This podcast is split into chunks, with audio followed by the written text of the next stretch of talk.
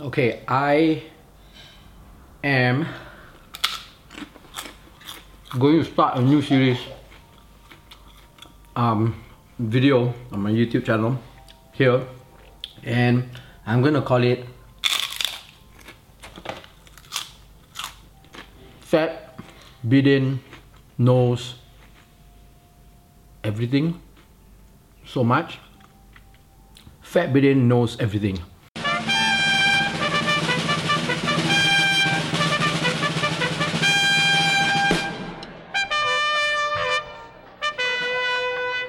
what we'll be doing is now I'm a columnist. I write columns for Malaysiakini for The Edge talking about like social issues current affairs politics whatever lah. And since I'm already writing them uh, I also want to have like I wouldn't say it's a video form of all these articles but maybe sometimes I'll touch on the topics I talk about in my articles sometimes not but basically, whatever is in the news, whatever is in the media, whatever is being spoken about in the public sphere, or whatever that's bothering me, um, I'm going to use this platform, uh, this video series, Fat Bidin Knows So Much, um, to talk about it, right? Um, so, this is going to be the first episode. I hope to keep the consistency, maintain it. You know, I have one episode every week. Sometimes I'll talk about one particular issue. Sometimes I'll talk about several for several several issues. We'll see that. But right now, one thing that has been bothering me is Zakir Naik.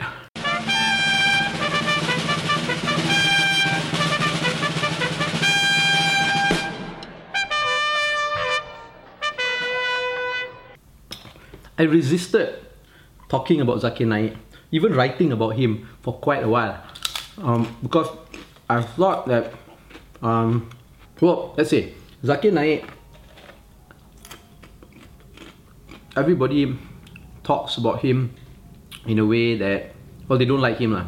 He stirs trouble, he creates controversy, he everybody says that he's trying to divide the people in Malaysia. Uh, he's a, um, he, he uses religion. He's a Muslim from India. We all know that, right? Zakir Naik from India got PR status here. He's wanted in India, cannot be extradited. And the way he talks is very exclusive when it comes to religion. Uh, recently, he spoke in Kelantan and he started asking um, guests like him, because everybody's saying he's a guest and he should go back home to India, right? Um, uh, well, they're asking him to go back because he's trying to create a reef in, in Malaysia. Lah.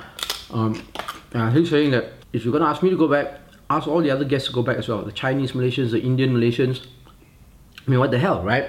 Um, he's asking the Chinese Malaysians, now these are Chinese who are Malaysian citizens to go back to China. I'm part Chinese.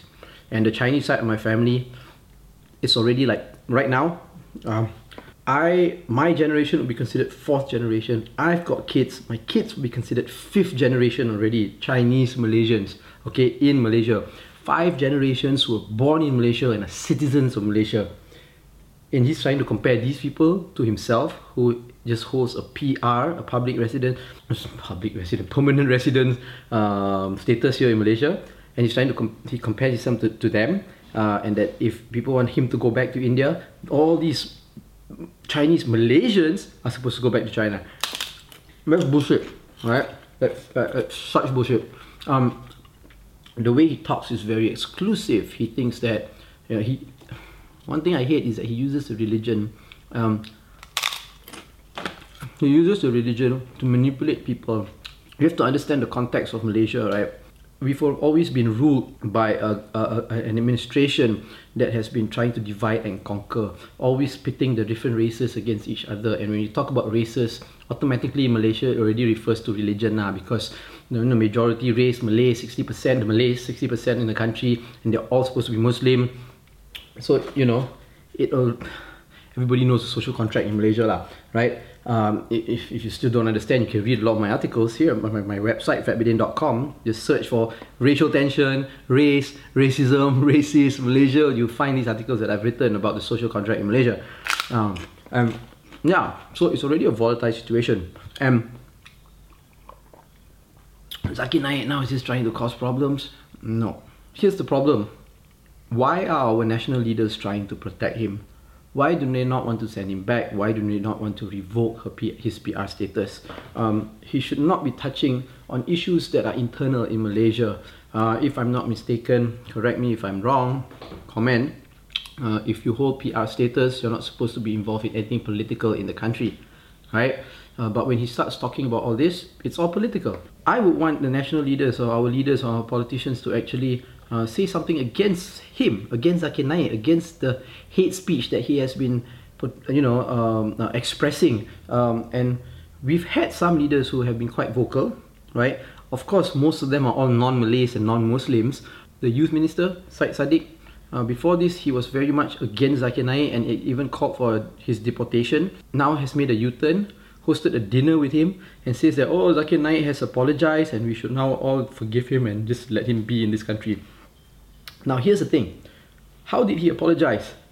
Before he apologized, what he did was he dished out lawsuits, wanted to take legal, threatened legal action on all these people who were talking uh, against him. Uh, several politicians uh, were uh, were threatened with lawsuits by him, uh, saying that it's defamation and you know misquoting him and all that. You know, some of these politicians they, they stood their ground uh, and they said, okay, bring it on, ah, right? If you think you want to sue me, sue sue yeah. If if if they think he thinks that he can sue them, they said bring it on. then several days after that, suddenly he just apologized. He said, "Yo, I'm sorry that what I said hurt people." Blah blah. blah. You know, I, I think that that kind of apology is not genuine, lah. Huh? Um, um, if he felt that he did something wrong and he did really want to apologize, he should have apologized in the beginning already, instead of threatening lawsuits. Then after that, only apologizing. Now, some people are calling because of this issue. Some people are calling for the enactment of like a law, a hate speech law, saying that there needs to be a law that protects people from hate speech. Basically, criminalizing hate speech because we don't want hate speech to happen. Ah, hate speech be considered words expressed by people that hates on other people lah, right? Um, like as if, like for example, hating a different race, hating a different religion, that's hate speech. Now, there are places where uh, there are countries where hate speech is a crime. Um, there are laws against hate speech. But I don't think there should be a law against hate speech because I am not one who, as much as I disagree with Zakir Naik, I'm not going to be one the person who says Zakir Naik you can't speak anymore. Like there are states in Malaysia who have already um, banned him from speaking, right? Uh, now, I don't agree with that because I think Zakir Naik should also be available, be, be given his freedom of speech, even if it's hate speech. With that being said, because he's being given the platform to speak, people who speak against him should also be allowed to speak against him, right? And that's where we have discourse and debate. You're not supposed to. Hi, hi, Lydia. Wake up already. Come. You want a pee pee? Hey, where are you going? Oh. Uh, Cheche give you. See? Do you know what Cheche wrote here? Happy birthday, Alicia, for Mei Mei from Cheche. He made a card for you. Then inside here he says, Happy birthday. Yeah, happy birthday. You're the best sister ever. So it's Alitia's birthday. Come here, Alitia. Can, can, can you see Alitia? Oh no, you can't see Alitia. Uh, um, here's Alitia. Okay, it's Alita's birthday today. She's four years old, and her chair left her a card on the table on the table before going to school. So it says, "Happy birthday! You're the best sister ever." And she drew Mufasa and Sarabi from Lion King. Yeah, later Cheche come back, you'll say happy. Uh, you'll say thank you to her. Okay, nah, go keep. So as I was saying, Zakir Naik, it's okay lah if you want to say all this. But we need to also be mature enough to actually. Yeah, don't play with the watch. Leave it. Okay. Let me talk to the camera, okay? Right. So, if society does not like, like what he says, oh, be careful. If society doesn't like what he says, we need to voice out speak against him, right? And condemn him. If we don't condemn that kind of speech, it can easily be used to manipulate other people. As it's already happening now. And we need politicians, statesmen, leaders who will also be smart enough and wise enough to recognize this kind of hate speech and, and then say something against it because we know national leaders have the influence, right, to influence the people. Now, with people like Syed Saddiq and all that, U-turning and all that, I think it's quite bad lah. But I totally disagree. Yeah. yeah. So I hope that right now, no, you know what? What is another thing that's quite that is actually worse? Leaders who just stay silent on the issue. They're not taking one side or the other. Why? Scared ah. You're already in a leadership position. You need to take a stand, especially for what's right. So for these ministers, for these politicians, these MPs, uh, society society leaders who are not saying anything about it, you're worse.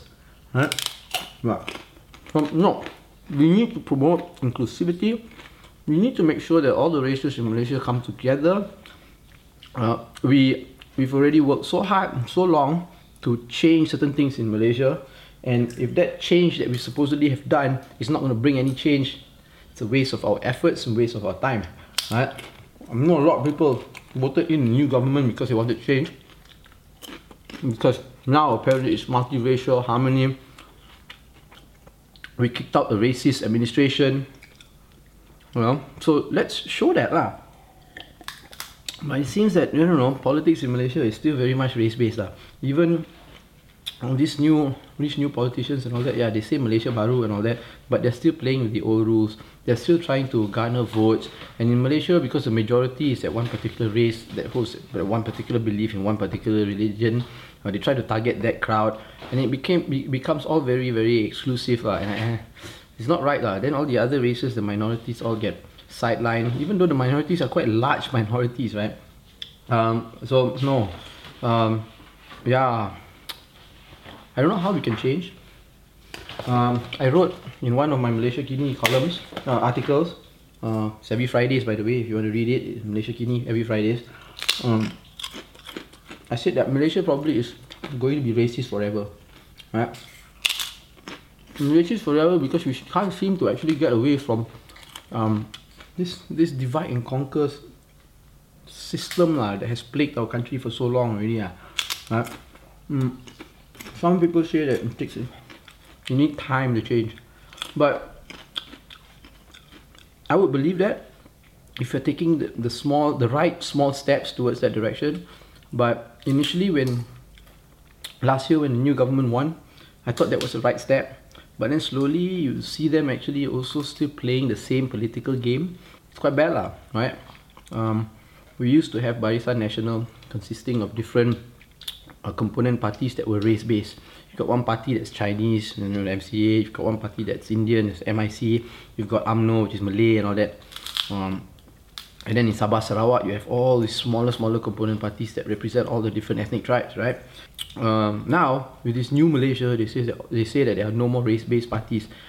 But let me tell you, observe carefully. You've got these multiracial parties. Take DAP for example yeah, they claim to be multiracial and they have multiracial. They have many, I guess, members from different different races, but predominantly they are a very Chinese-based party, right?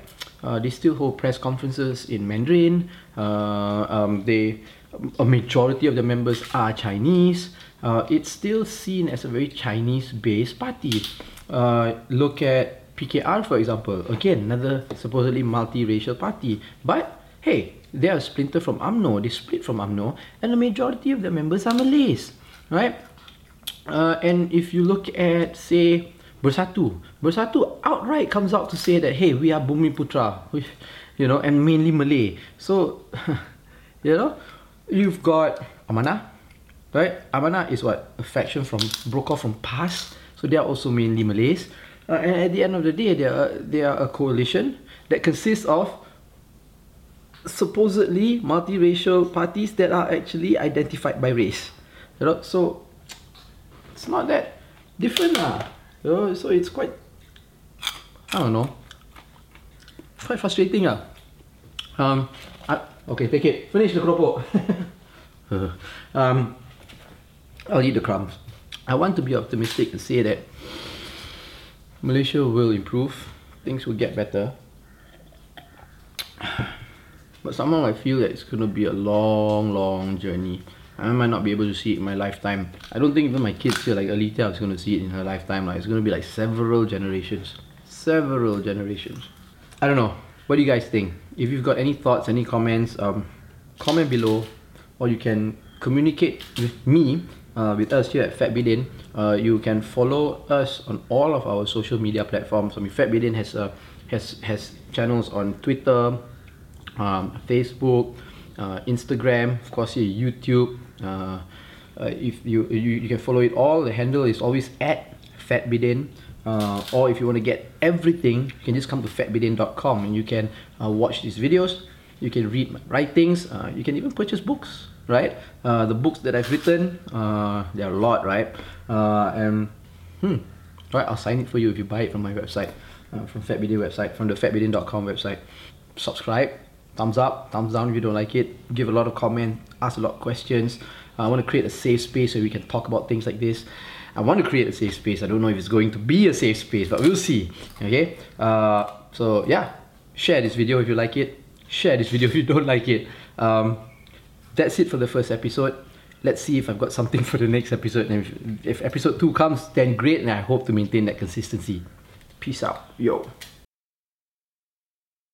Yo, you know what you can do? You can help me out. Feed my kids. I've got two kids with another one on the way. I need cash, especially when the economy is so bad. So, you know, you can always go to the Fat Bidin store and buy my merchandise. I've got books for sale. Look, I've got this great book. It's Journal Dad. Uh, it's uh, chronicles of a journalist who just happens to be a father. It's uh, stories about me being a journalist and a father. I've got uh, this one, Zan Azlee and Wong Chun Han, Wan Chun Han's. I'm sorry, Zan Azlee and Wan Chun Hong's Guide to Indie Filmmaking. This is a book I wrote with my buddy uh, Chun. Uh, he's a DOP, I'm a director. We wrote a book about how you can make independent films.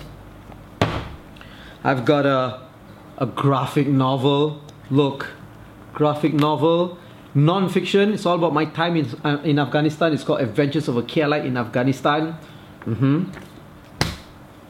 i've got a non-fiction novel operation nasi kerabu this is about my time shooting a documentary in southern thailand about the war there about the war and look at this liberal malay and malaysian Ooh. now this is a compilation of articles that i wrote for the malaysian insider many many years ago uh, yeah it's really good, right? So go to the Fat Bidin store, purchase them. They're cheap. If you buy it on that store, I'll make sure I'll sign it, make it out to you, and write a personal message.